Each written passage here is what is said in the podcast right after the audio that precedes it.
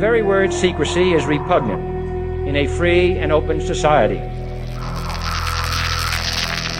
And we are, as a people, inherently and historically opposed to secret societies, to secret oaths, and to secret proceedings.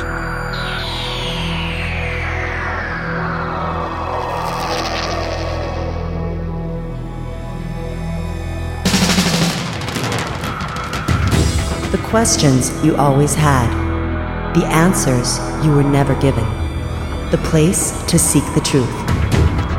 Welcome to Veritas.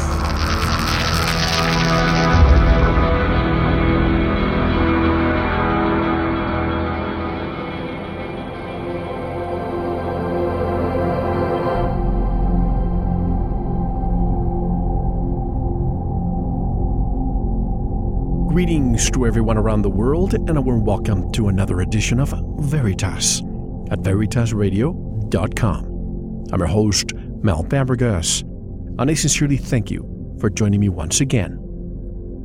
And if this is your first time or your truth journey brought you here, well, welcome home. And if you wish to listen to tonight's full interview, just go back to our website, veritasradio.com, if you're not already there, and subscribe begin the year with the truth. And if you want to declassify the secrets to your health and longevity and unlock your full potential for pennies a day, go to sanitizeradio.com, sample a lot of the shows that we have there. And if you like it and it makes a difference, subscribe. And to get in touch with me, or if you want to be a guest on this radio program, just go to the contact button of our website. I'd love to hear from you. From the days of the American Revolution, the Jacobin French Revolution, to the coalition wars against Napoleon, to Andrew Jackson's war on the central bank, to Karl Marx's war on sanity, the U.S. Civil War, to the red, shocking wave of the 19th century assassinations, to the conspiratorial founding of the Federal Reserve, to the horrific First World War to enslave Germany, to the Rothschild communist subversion of Russia's Tsar, to the horrible World War against Hitler and Japan, to the Cold War, to the JFK assassination, to the women's movement, to the global warming hoax, to the fall of communism, to the 9 11 attacks and the war on terror, and finally, to the looming confrontation with Russia and China. The common thread of the New World Order crime gang links all these events together. At the heart of this self perpetuating network sits the legendary house of Rothschild the true owners of planet Earth, or do we call it Planet Rothschild? And to discuss all of this, tonight is a veteran of this show that requires no introduction. His website is tomatobubble.com. I'm glad to have, directly from the New York City area, private investigative researcher and journalist Mike King back of Veritas. Hello, Mike, and welcome back. Well, thanks for having me, Mel. This is what our third go around, I think. I I, I lost count because you know every time I have you on, it's something. Although everybody has heard about the Rothschild, for example, I uh, I just cannot believe that you have put so much into these two volumes. This must be your magnus opus, isn't it? Yeah, that's right, Mel. I mean, this is. I mean, usually when I put a book out, uh, I could, you know, immerse myself over a period of two to three months, research, put together a solid 100 to 150 page concise volume. Uh, this was years in the making. I mean, it literally took me uh, maybe a year and a half to two years to put together. And I mean, not working full time, but uh, steady effort. But even prior to that, this represents the synthesis of 15 to 20 years of, of just studying and everything I picked up all along the way uh, and had to figure out myself, which is not easy because I mean, people who write about this stuff don't, don't always link it all together for you. You pick up bits and pieces. And, and what I sought to do with Planet Rothschild is to find that common thread and link together the last 250 years, uh, decade by decade. And as, as you go through the pages of Planet Rothschild, the fingerprints of this family, that common thread that I'm talking about, becomes unmistakable. Uh, but this is the result indirectly of many, many years of studying this thing. Uh, but the good news is your readers don't have to spend that time. They can just uh, cuddle up with these two volumes over a, a period of uh, several hours over a few weeks, and they will acquire what I call the equivalent of a PhD in New World Order studies. Absolutely. That's exactly what I thought when I, when I was reading them. Planet Rothschild, The Forbidden History of the New World Order, Volumes 1 and 2. And usually when someone owns a piece of land, Mike, you know this, they tend to name it. Do you think that instead of calling our planet Planet Earth, it should be renamed to Planet Rothschild? Well, you know that that description would not be too far off the mark. I mean, certainly by this point in history, there are uh, some other powerful players in their own right who are uh, allied with the Rothschild. And we can only speculate if the house itself is still at the very pinnacle by themselves or if they're just part of the pinnacle. Uh, but there can be no doubt that without this family, uh, this thing that we call the New World Order, this this crime movement over the last 250 years, would could could not have come into existence uh, cannot have achieved what it what it has. Uh, they are the uh, uh, the the uh, the Don Corleone of this thing, and uh, it's just astonishing to to see it decade after decade. I mean, most people once they get past their own grandparents or great grandparents, they might not even know who their ancestors were. And here you have a 250 year line um, from the original patriarch to his son to his sons and his son and his son. And to this day, we see the big players, they're, they're still there on the scene. Nat Rothschild, Evelyn, Sir Evelyn de Rothschild, Sir Jacob de Rothschild. Uh, so this is, is no question. This is, they have shaped, to the extent that they have shaped Europe and America, and by extension the world, this is their, uh, their planet. The, uh, the, the money lending, the perpetual debt, the degeneracy, the endless wars, uh, that's that's what they have brought about. So it's not uh, it would not be inaccurate to call this planet Planet Rothschild in a political sense. But there are but there are there are some holdouts. When you understand that, then you begin to understand some of the tension we see in the world today. There's some uh, people who are bucking back against this thing, particularly Russia and China. Absolutely. Even though, even though, even our own, well, even watching the Republican debate last night, it is so obvious, so obvious that everybody on that stage, well, except for one, that is still within the, the, the puppeteer's range, but at least he's calling it like it is.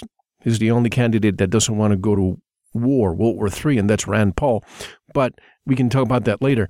But this is the Rothschild name is probably the most famous or, or actually notorious rather name that we have around. Take us back to 1763 because I like to do I like to go in chronological order even though it's going to be impossible to discuss everything because you have over 700 pages in your in your two volumes but take us back to 1763 the birth of the New World Order and the establishment of the Rothschild banking dynasty. But actually, I think it begins in 1743, isn't it?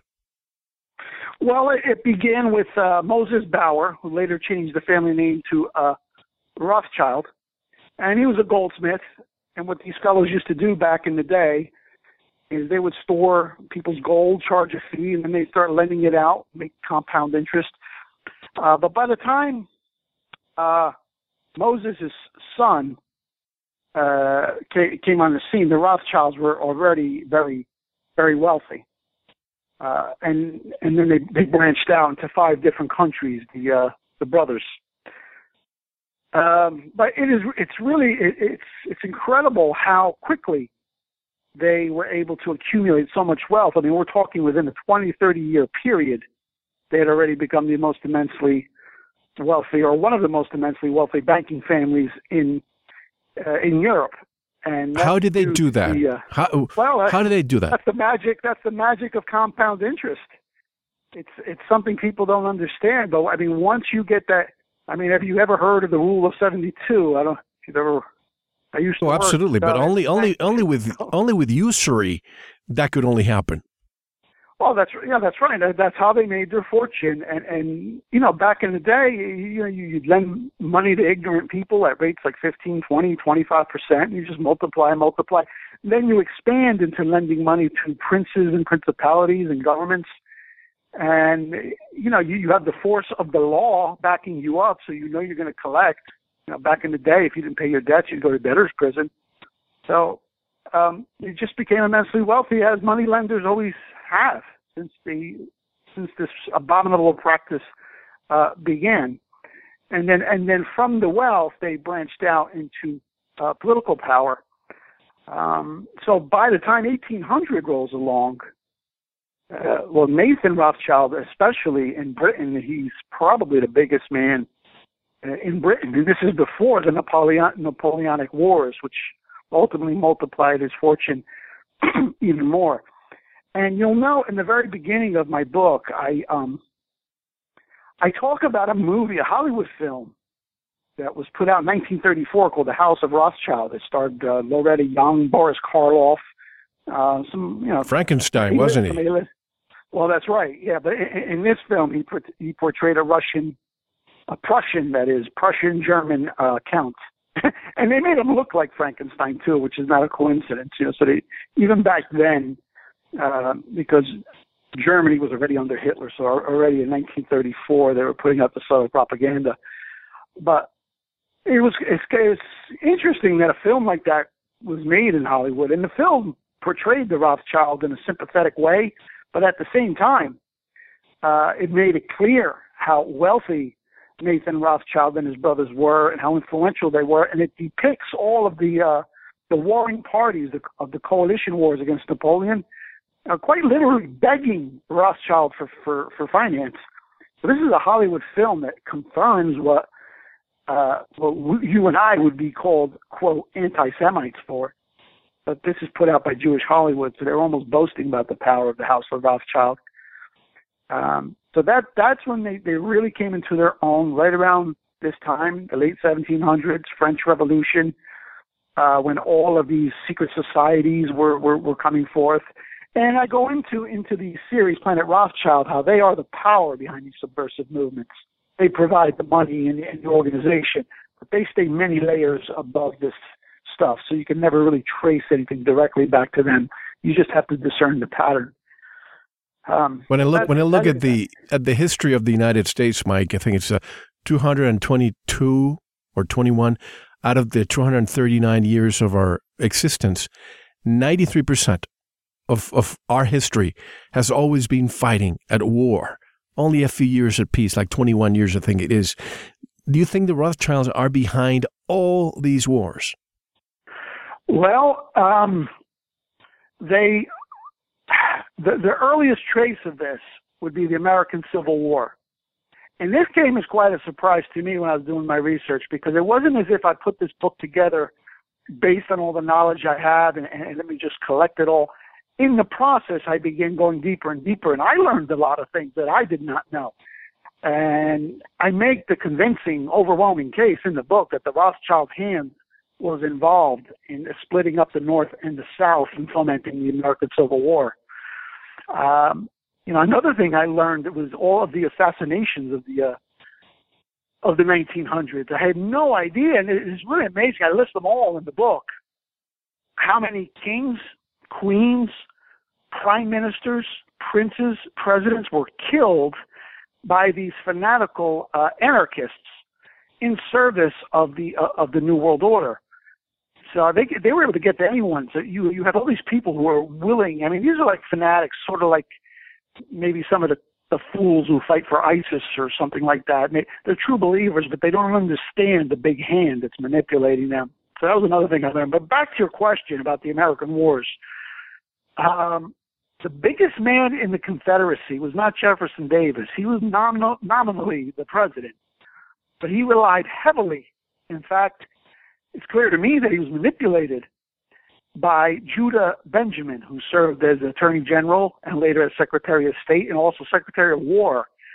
He was the biggest man in the South. He had his he had his uh, picture on Southern Confederate bonds as well as uh, Southern currency And Judah Benjamin was a, a, the first Jewish senator. He's from Louisiana, and he met with Rothschild. And I quote from letters that uh, one of the Rothschilds wrote back to his brother Lionel in, in London, saying we should support the Confederacy.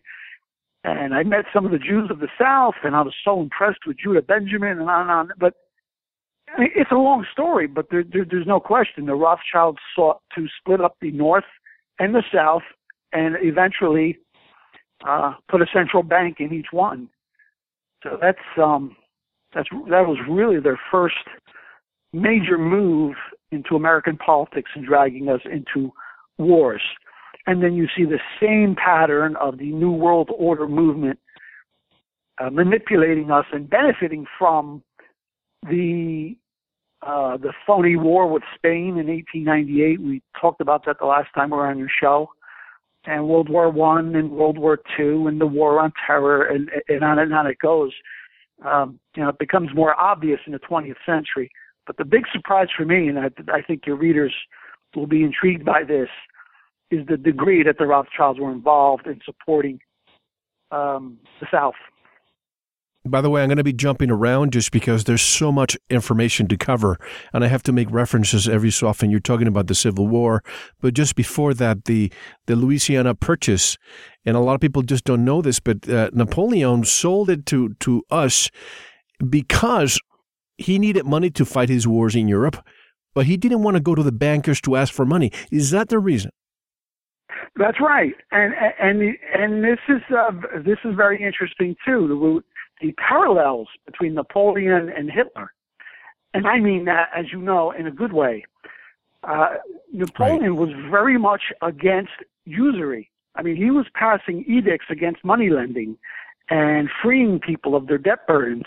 And the, the Jewish moneylenders to this day they refer to that as the infamous decree. They're very bitter over this. They felt that give give some give sp- some specifics of what made him get all the way to that uh, infamous decree.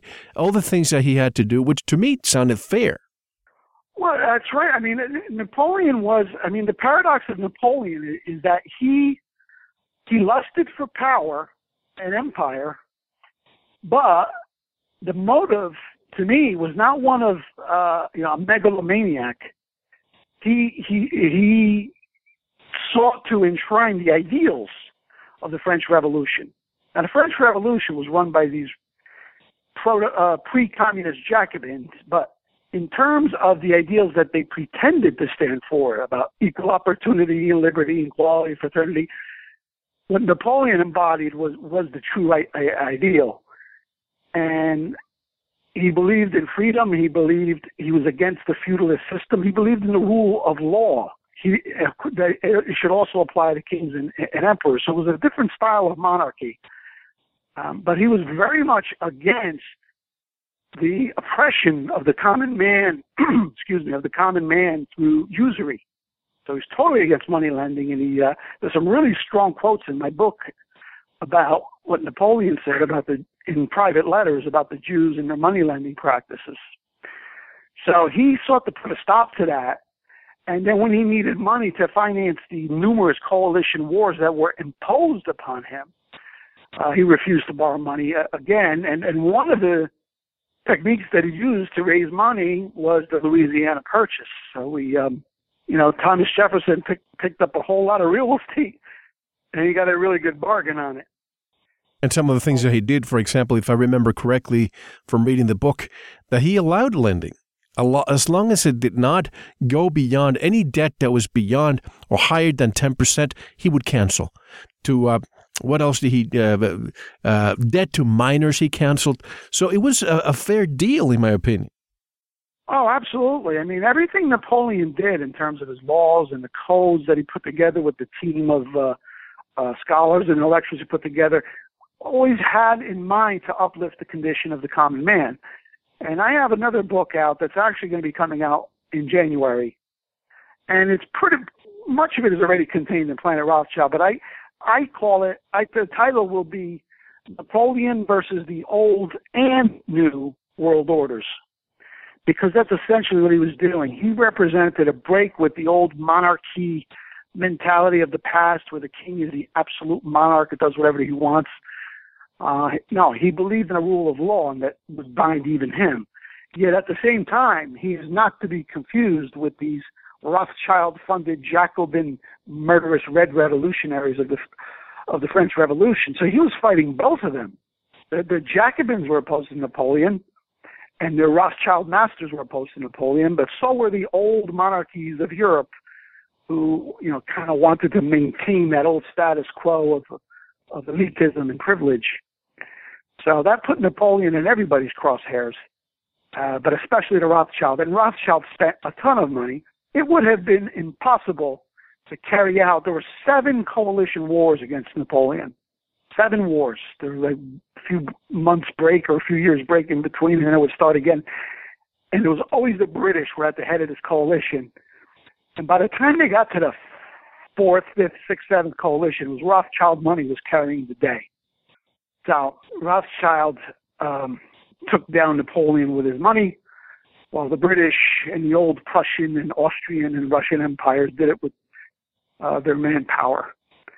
Uh, but that was the first uh, major threat to this this whole New World Order Illuminati business that was beginning to um, proliferate at the time. Was the rise of Napoleon? He had to be put down. So when we think of monarchies, uh, that's probably, as you said, the old world order. And the New World Order is simply the Rothschilds.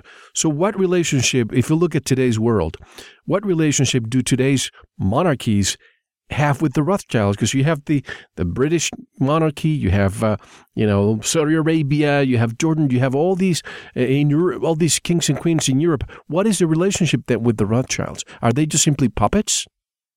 At, at this point, the the arrangement is okay. We'll let you keep the trappings and the illusions of a monarchy and all your fancy toys and money.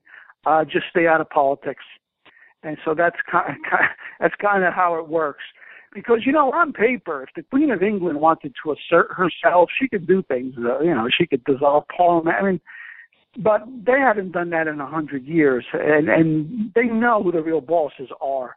So the monarchies, you know, they don't want to end up like the Tsar Nicholas and his family, uh, shot down like dogs in, in some basement by a bunch of Jewish Bolshevik revolutionaries. They don't want to end up like King Louis being guillotined. So they they not only don't involve themselves in, in politics, they don't even talk about it. So, you know, they're, they're pretty much utterly useless at this point. So symbolic, so the, a yeah, tourist attraction. Exactly. I mean, even the old monarchs, as imperfect as they were, they generally tried to do the best for, for, for the people.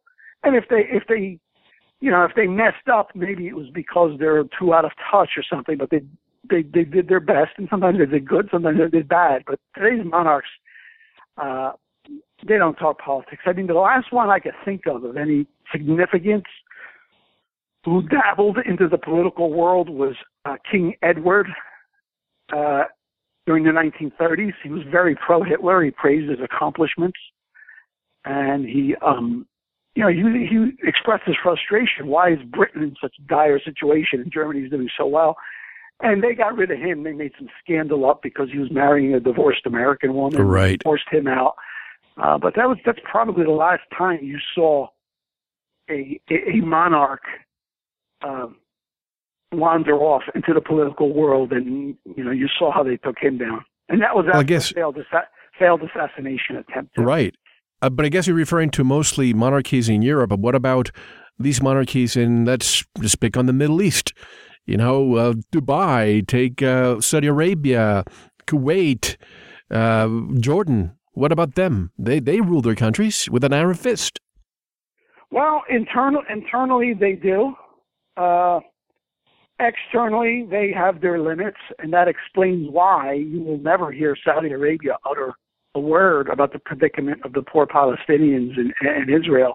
So that's kind of the deal they made there. It's, a, you can have absolute power at home, uh, just shut up about Israel. So, you know, even those monarchs are sold out. Uh, that that little twerp king of Jordan, I mean, he's you know he's another one. Palestine's right there, practically on his border. The suffering's right under his nose there's at least a million Palestinian refugees in his own country. Um, but you know, they won't say uh, a word. And uh, so ultimately, um, you know, they're all they're all under control. I, I mean, you could probably on one hand name the countries of this world that are partially free of this new world order control. And I don't even include Russia in that totally because, you know, it's not like Putin is an almighty dictator. There is a ruling class in Russia. There's still a lot of these characters left over from the Yeltsin years. They're, they're, they're liberals and they work against Putin subtly.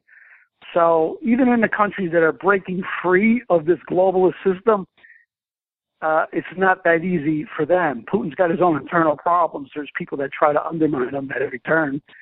Uh, Russia has a federal central bank that was imposed on them by America, and they still exist, and they control their own, the monetary uh, policy. Putin doesn't control the monetary policy, so um, you know they've got their hooks into every country on this planet, including the ones that are breaking away. You know what I'm saying? what's happening in I don't mean to digress, but it's part of the conversation. What's happening in the in that area of the world? Uh, th- these wars are by proxy. You know, I don't have to claim that I don't know. Look at ISIS, a creation of the United States, probably England, probably Saudi Arabia, uh, Israel, and so on, to to to to make rise of the new Al Qaeda. Al Qaeda revisited, when in fact these soldiers are probably Iraqis that lost their job after we invaded in 2003. We needed to defeat them. Well, let's create a new boogeyman, and now we're going to have these eternal wars. What's happening in that area of the world?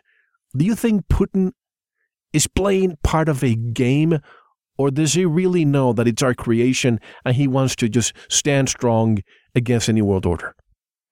Oh, he knows. He knows. And, you know, it's interesting. A lot of times people send me questions via email. You know, is Putin in on it?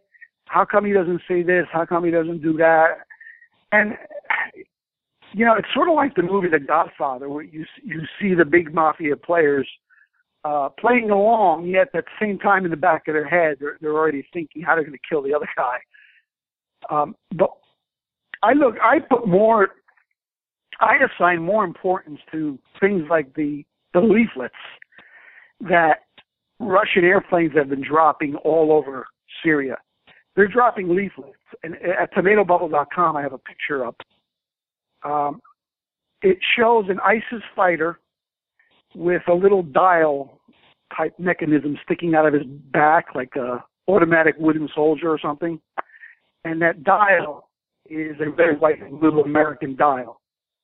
And the hand that is turning that dial to make the ISIS fighter go is, an Israeli hand. You, you, see the sleeve has a Star of David on it. Oh yeah, I've so seen this, that. So this is what the Russians are dropping all over Syria in the hopes that some of these idiots on the ground who, uh, you know, see this begin to realize that they're just being played. I guess. Um, so clearly, Russia understands this, and if you watch RT News.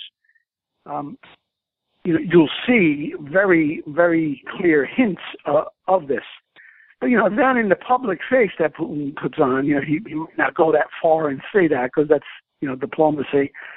But there, there's no doubt. I, I mean, really, how hard is it to figure out that ISIS is an invented boogeyman of Israel, U.S., Turkey, and so on, and, and the, the purpose is to get rid of Assad.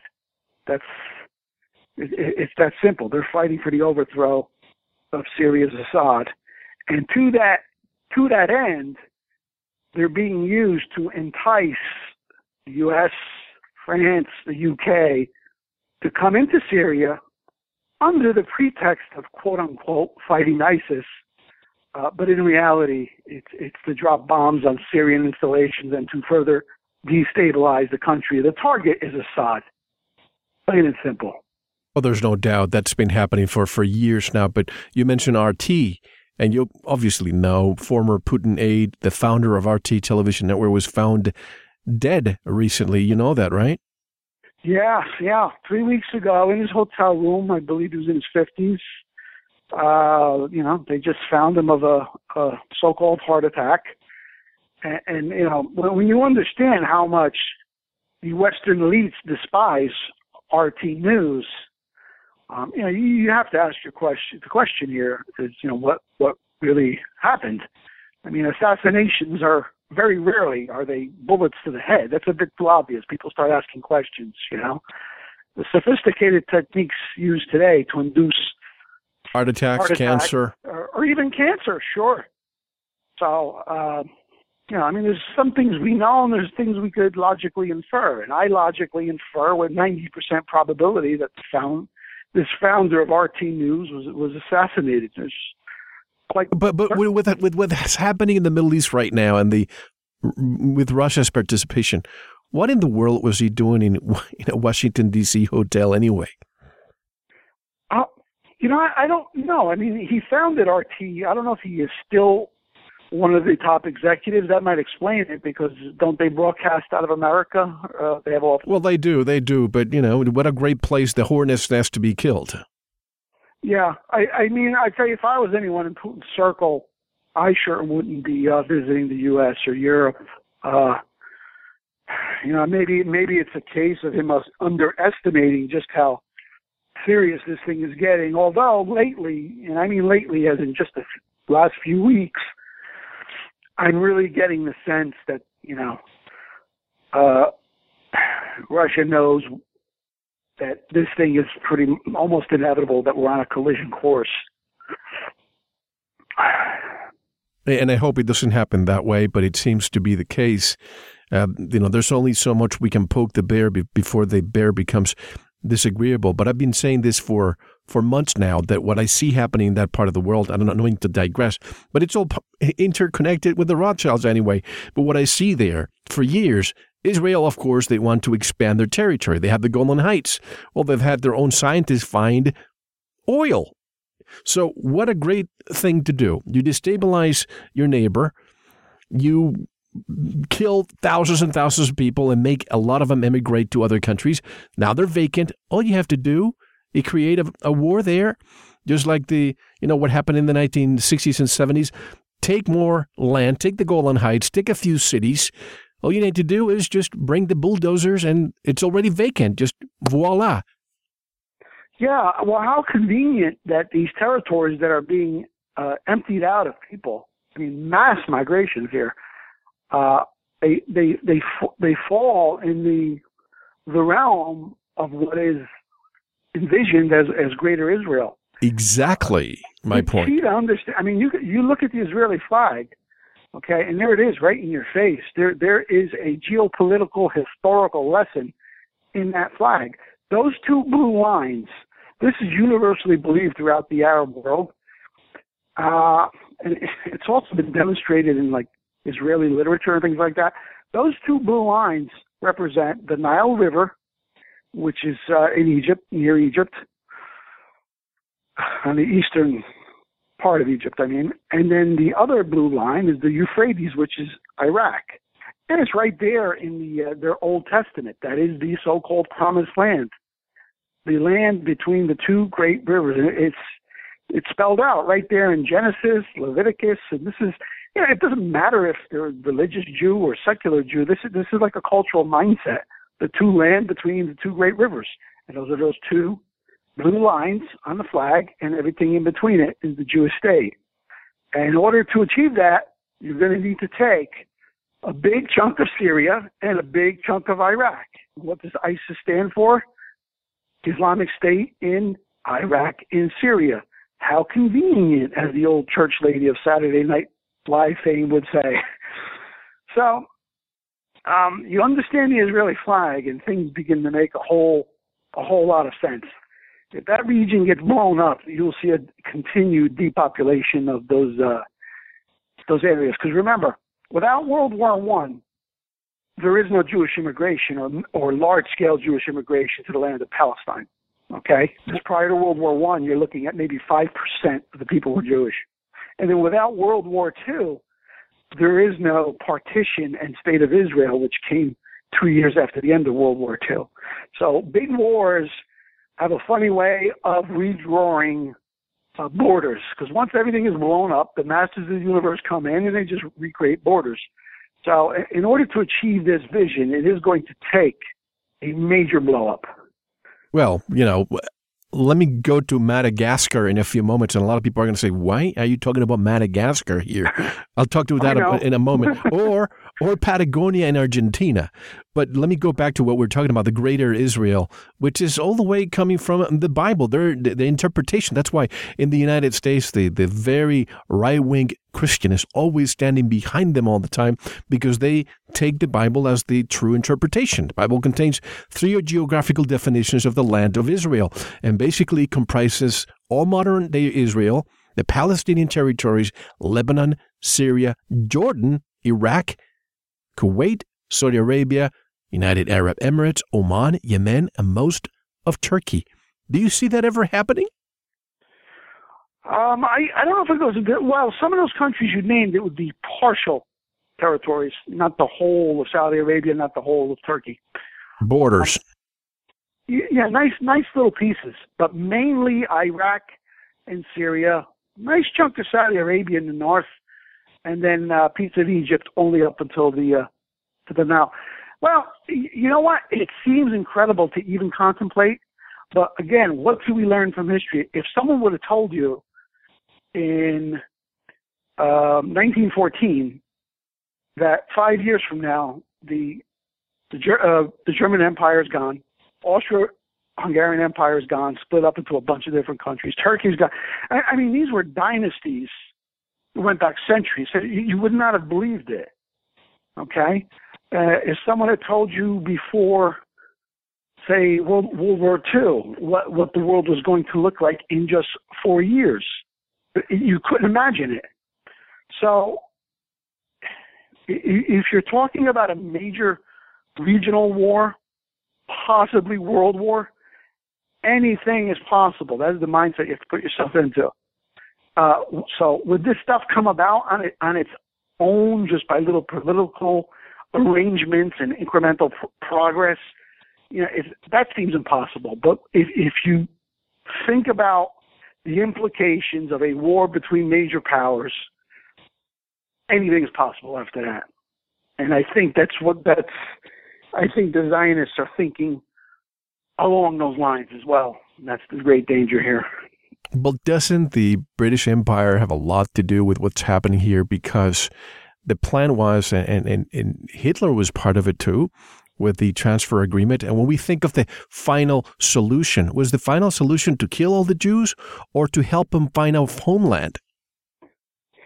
Well, you know, it's interesting. No, the you know they love to take one little quote, final solution that the Germans talked about to, to the Jewish question, and then you know fill in the blank and create a false narrative around that. The final solution was to find them a homeland, and you know, I, I, you know, I, I like to watch a lot of the enemy's propaganda, and I, I have to dig this up somewhere. But there, there's a film I saw, uh, phone, you know, on the phony Holocaust. Uh, it's a Jewish film, and it's just full of lies, and propaganda, of course. But in this film, there's a woman saying, when we first arrived at Auschwitz, we were so happy because you know we, we thought that eventually we were going to Madagascar. So, I mean, there was actually a degree of excitement among some of the Jews when they got wind of this Madagascar plan. Uh, it didn't last long because then the British took over Madagascar from the French, who had already made their peace with Germany. Uh, but that was um, that was the goal. That, Explain that. that. Even in the in 1880s, that rumor was circulating that Madagascar was going to be the, the, the Jewish homeland. Well, at varying, and there was there was also a movement to relocate them in parts of Uganda and Kenya, which were under British jurisdiction. Right. And, and you know, and these are larger territories, rich, fertile land. I mean, it could have made it into a paradise, you know. Uh, but no, no, we got to have Palestine, Palestine, Palestine, Palestine, and, and whatever the British or anybody else would like suggest to them or offer them, uh, you know, they didn't want to hear it. And I, I think a lot of it has to do with the centralized location. It, it's probably it's probably just as much about location, location, location, as they say in real estate, as it is about any kind of religious or cultural thing about having uh, Palestine. Uh, because if you you know if you you look at a map of the world, a flat map of the world, you know, I, ideally if you're going to rule the world, you want it to be centrally located, and there they are, right there at the hub in between Africa, Europe, Asia, So um, they could they could have had their homeland without any bloodshed, without having to without having to cleanse any of the native Arab populations there. Uh, you know, Madagascar would have been beautiful. I mean, you know how large Madagascar is. It's a oh yeah, Britain. you know, uh, and they don't have uh, they don't have to share any border with any enemy, what so-called enemy countries. Yeah, that's right. But uh, and it's interesting that the British made it a point. Um, I mean, you know, they had their hands full because they're fighting Germany, and here they are going all the way down there to take Madagascar from the French. It was called the Battle of Madagascar in 1942, and they they won control of the island. And you know, it, it wasn't something that the Germans were going to go and like really fight for at that point. You know, so it then uh, you know that was the end of the Madagascar plan. But you you almost wonder.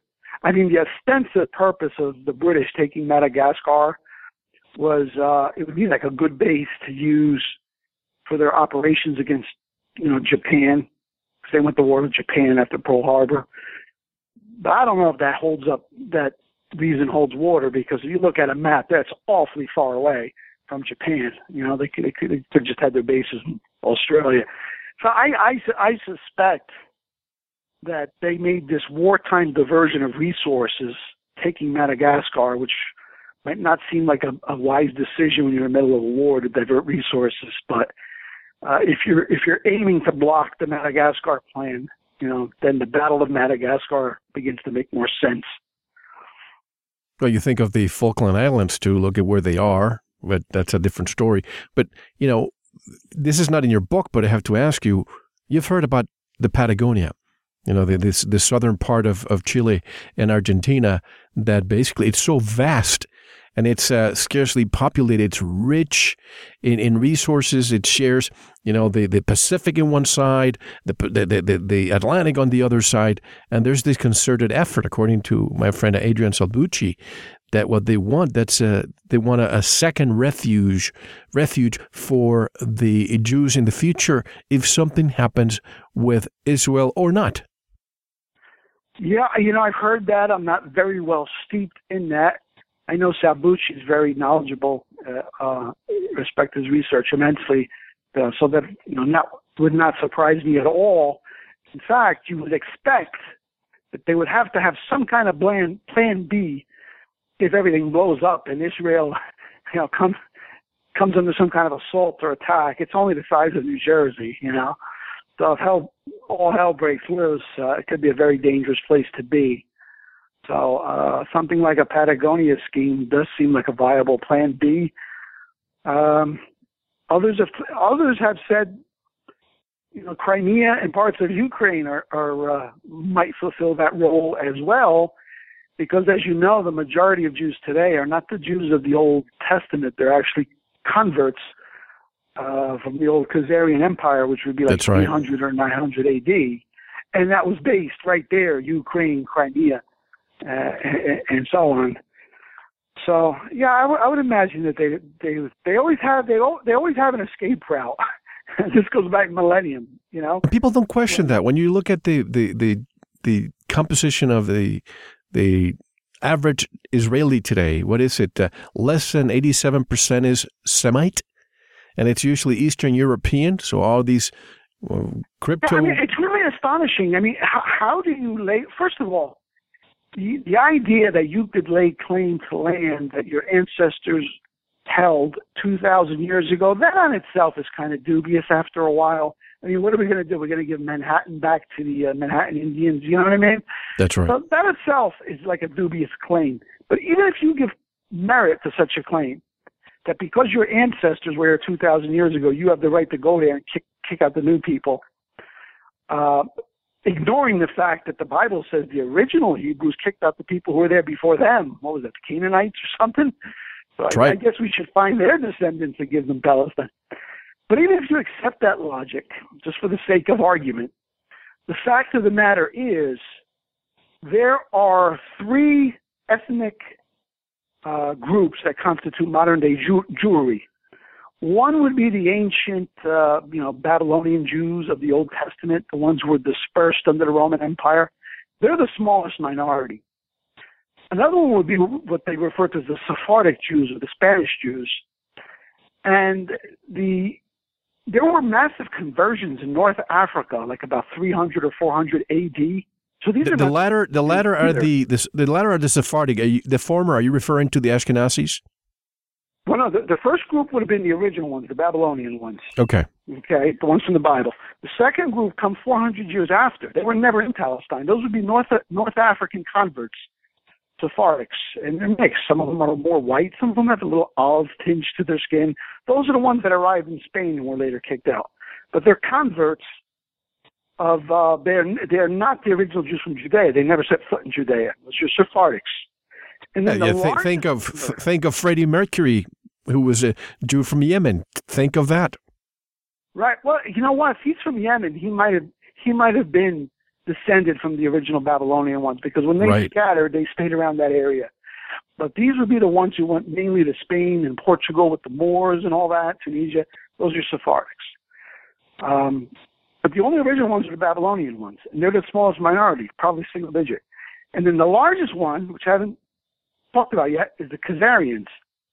And those are the ones from Eastern Europe and they're a mixed, they're a whole mixed bag. You know, some got blonde hair, red hair, blue eyes, even. Uh, and this conversion took place like eight or nine hundred, and it is a fact. And Sephardic Jews sometimes complain about this, and some of the original Jews in Israel, that the Khazarians lord they lord over the place. They are the ruling class, and they discriminate discriminate against the Sephardics and some of the uh, the more olive skinned Jews. So when you think of all of world jew- Jewry, the bulk of it, and certainly the overwhelming percentage of the leadership, are descended from Khazars who converted in 800. So, how, on the basis of a conversion, you lay claim to lands that your ancestors never even set foot in? It would be like me converting to Buddhism and then showing up in Tibet and saying, "All right, everybody, get out of here. This is my my land." and by the way, Freddie Mercury was born in Zanzibar. That's where I, I, I missed the countries. Zanzibar. Okay. Okay. So, uh, you know, that's that's that's the that's the joke of it all. But these these conversions uh, are matters of historical uh, fact. So, you know, the Jews the Jews are a mixed. You know, it's it's it's it's not I mean, it's it's it's different peoples in different areas over different periods of time. Uh, and why do they call it? I have to ask, why do they call it? And again, this conversation, folks who are listening, I know I have a lot of Jews who are listening to us, who subscribe to us, and I really appreciate it. I consider many of you my friends. I'm mostly talking about the history of all of this. This is absolutely in no way trying to to to to perpetuate any hate towards you at all. I mean, look at my other radio program. A lot of my guests are all Jewish, and I love what they have to say. So please do not blanket, do not issue a blanket statement over me or Mike for basically just showing you some information that we have found factual, history, you know, and historically here. Yeah, I, I would definitely echo those sentiments, and, and it's interesting, and it's a little sad from time to time I'll I'll get an email from a Jewish reader, and I guess they think of me as a terrorist. Same here. I've had more.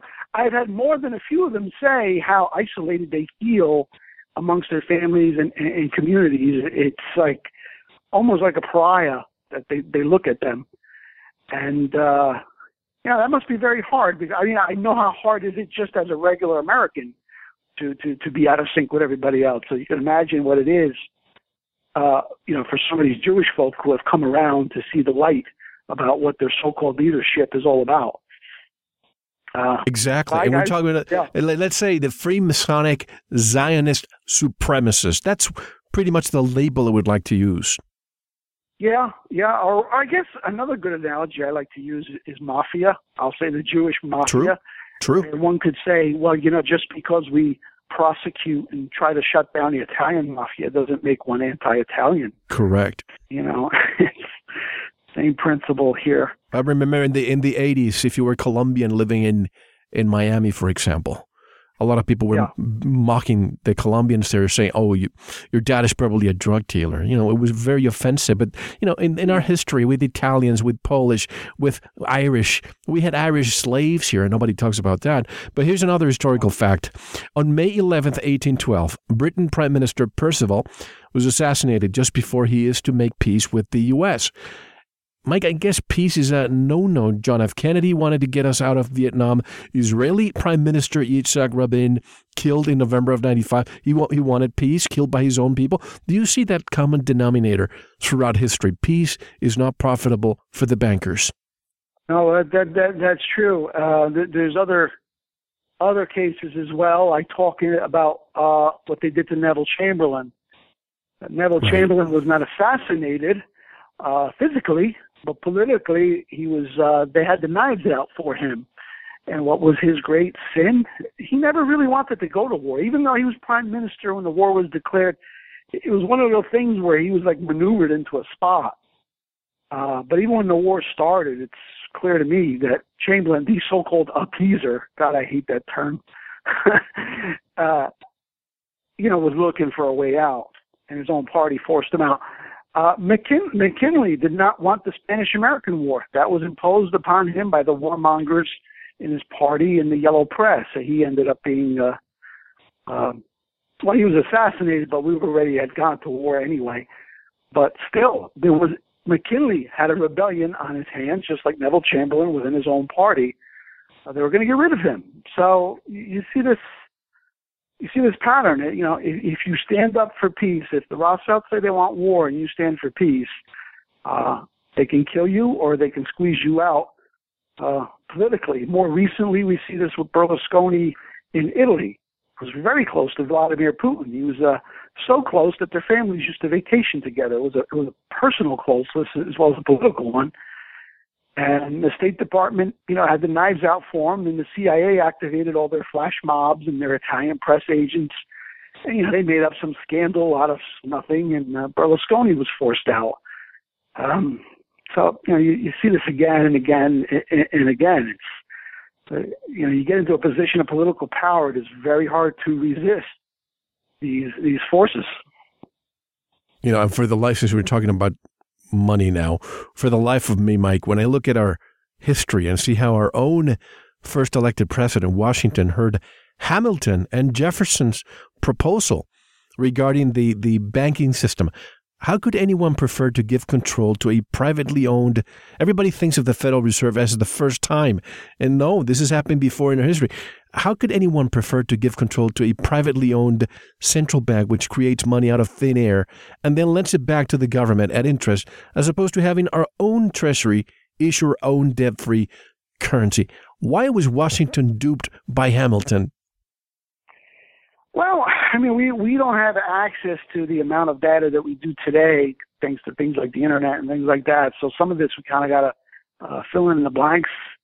Um, the, the only thing I suspect now is, is that there is a on this subject of monetary policy. So, so many people, even like very intelligent, great-minded people, they they kind of don't get it.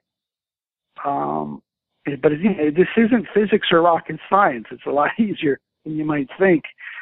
I I, I think maybe Washington went along with Hamilton because he was a very articulate, persuasive, brilliant man. Seemed like he knew what he was talking about. Perhaps monetary policy was not Washington's area of expertise. Um, so he went along with that idea of a national bank with a 20-year charter. Maybe he's thinking, well, if it doesn't work out in 20 years, we just kill it. Uh, I don't know, but definitely Jefferson was uh, opposed to this, and Madison was not crazy about the idea either. And it was Madison who was president after the first central bank's 20-year charter Who didn't renew it? Came to right. He he he, he didn't renew it, and uh, and then the British went to war with us. And I, I- don't believe those two events are coincidental. And although we prevailed in the war, it was very soon after the war. Ma- Madison kind of changed gears, and then we went with the second Central Bank of America for another 20 years.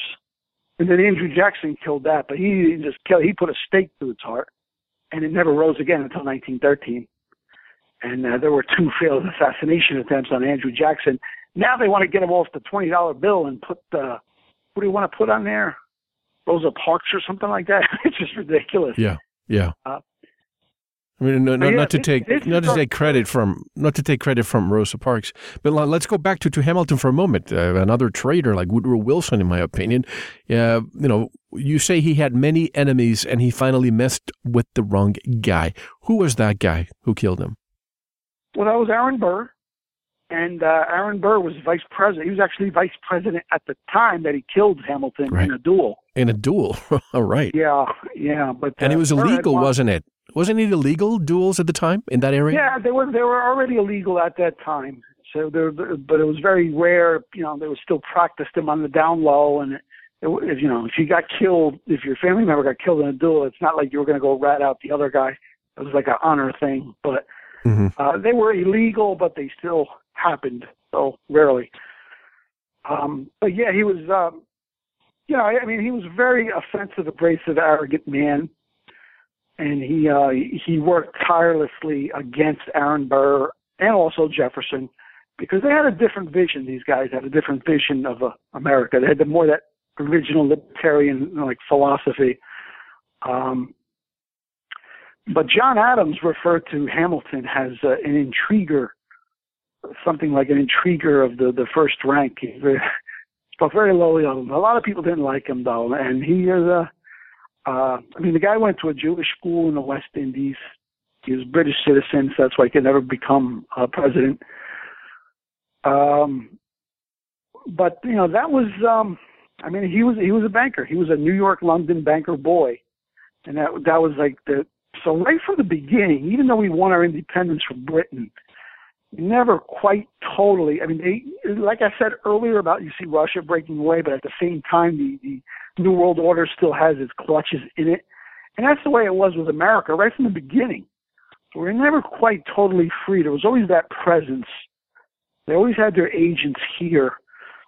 Uh, I mean, it's almost like a like a virus, like a bacteria. If you don't exterminate it completely, it's, it, it keeps coming back. You know. So But regarding going back to, to all of this, there's there's a link between the American Civil War and a feud, that feud that Jefferson and Hamilton had. It seems that Hamilton, as you say, he was the London banker boy, and Jefferson wanted no part in European central banking.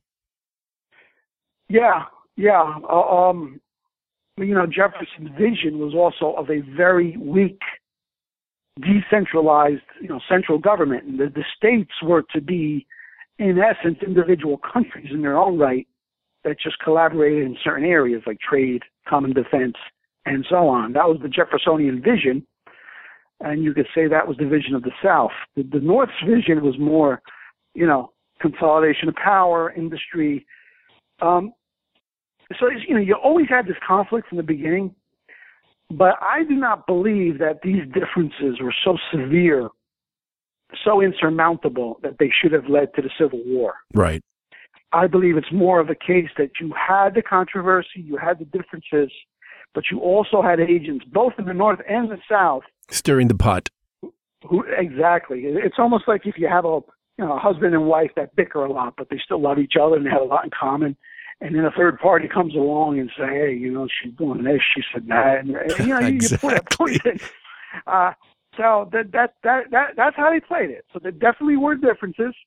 And I've always been sympathetic to the South because you know my philosophy is, is more of the latter, the Jeffersonian view. Um, but you know, learning now how the Rothschilds played the situation and how someone, a total scumbag like Judah Benjamin, could rise to the top of the Confederacy. You know, I, I can understand also the the spot that Lincoln was in, because um, and I even reproduced in Planet Rothschild. I found an old newspaper article, Chicago Tribune, in the 1860s. It was warning about how the Rothschilds were infiltrating American politics supporting the South and supporting the uh, uh, certain Democrats in the in the North, and they want to split America in half. They they, they rule the monarchies of Europe now. Now the Rothschilds have got their. cl- It was amazing, you know, to read this. So. Um, so it's it's not it's not as simple now as you know the, the the South wanted their independence and the big mad North said no. It's a little more nuanced than that once the Rothschilds got in, in, involved. And there were troublemakers in the North too, like, um, you know, you know, someone like a John Brown. Oh, okay, slavery's got to go. That's great. But you know, you, start arming slaves and killing innocent white settlers. I mean, the guy was the guy was a lunatic, and you know, people like John Brown made it very difficult for the North and the South to ever come together at a table and say, let's iron this stuff out. So, uh, so yeah, both sides were played, and you know, I don't believe it should have come to that. And it seems that that's the case, even as I was mentioning before, 93% of our history has been at war. And it's, it's, it's a, a fact that it's not changing. And I always say it, peace is the biggest threat that they can have. And we have to take a one and only break. When we come back, I want to discuss more of what's happening today. Also, why did the Rothschild financial empire enable the independence of the USA? Because I think they enabled it. Did they have a vision that by allowing us to become independent, they would still own us anyway and the profit potential would be much higher here than just simply in Europe? The two books Incredible, incredible information. Planet Rothschild, The Forbidden History of the New World Order. Volume 1 covers from the year 1763, the right at the cradle of, of the, the, the Rothschild family to 1939, and Volume 2, all the way from World War II to today. So let's see how much we can squeeze from Mike King when we come back. Mike, how can people buy these two volumes and all your other books on your website? Well, you can go to tomatobubble.com, uh, and I would urge people to sign up for the uh, free updates that I send out. They'll, they'll see it on any of the pages. It's a free report called How to Respond to an Anti-Conspiracy Theorist. You sign up for that free report PDF, and you get on the mailing list. And then you'll also see I have all the books advertised on, on the site. Uh, one can get PDF access. Well, It's all self-explanatory or you can follow the link. It'll take you to Amazon.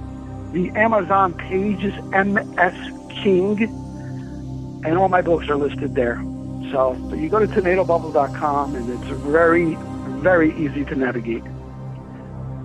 Is D the one? D, uh, uh, what's his name? The one who creates the the uh, art? Is he the one that created for yours oh, as well? Oh, the, the, the cover art of my books is uh, generally done by David Dees. David Dees, yes, yes. And yeah. David Dees, if you're listening, I'm a fan of your work, and uh, I also would like to have you here to discuss what what uh, you have a great way of channeling all this stuff that we talk about, but in a very visual way, and I, th- I think it's it's unparalleled the way you do it. At any rate, we have so much more to discuss with Mike King when we come back. This is Mel Fabregas, and you're listening to Veritas. Don't go anywhere. Thank you for listening to the first segment of this very important Veritas interview. If you enjoyed it and wish to listen to the rest, go to veritasradio.com, click on members or subscribe, or tell someone else who will enjoy this and all our radio programs. If you are listening on YouTube, like, subscribe, and share it.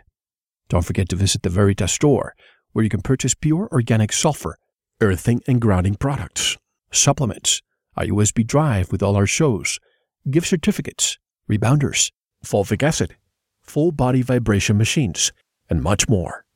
Now, we'll take a short intermission, listen to some music, and I'll see you in the Veritas member section. Enjoy.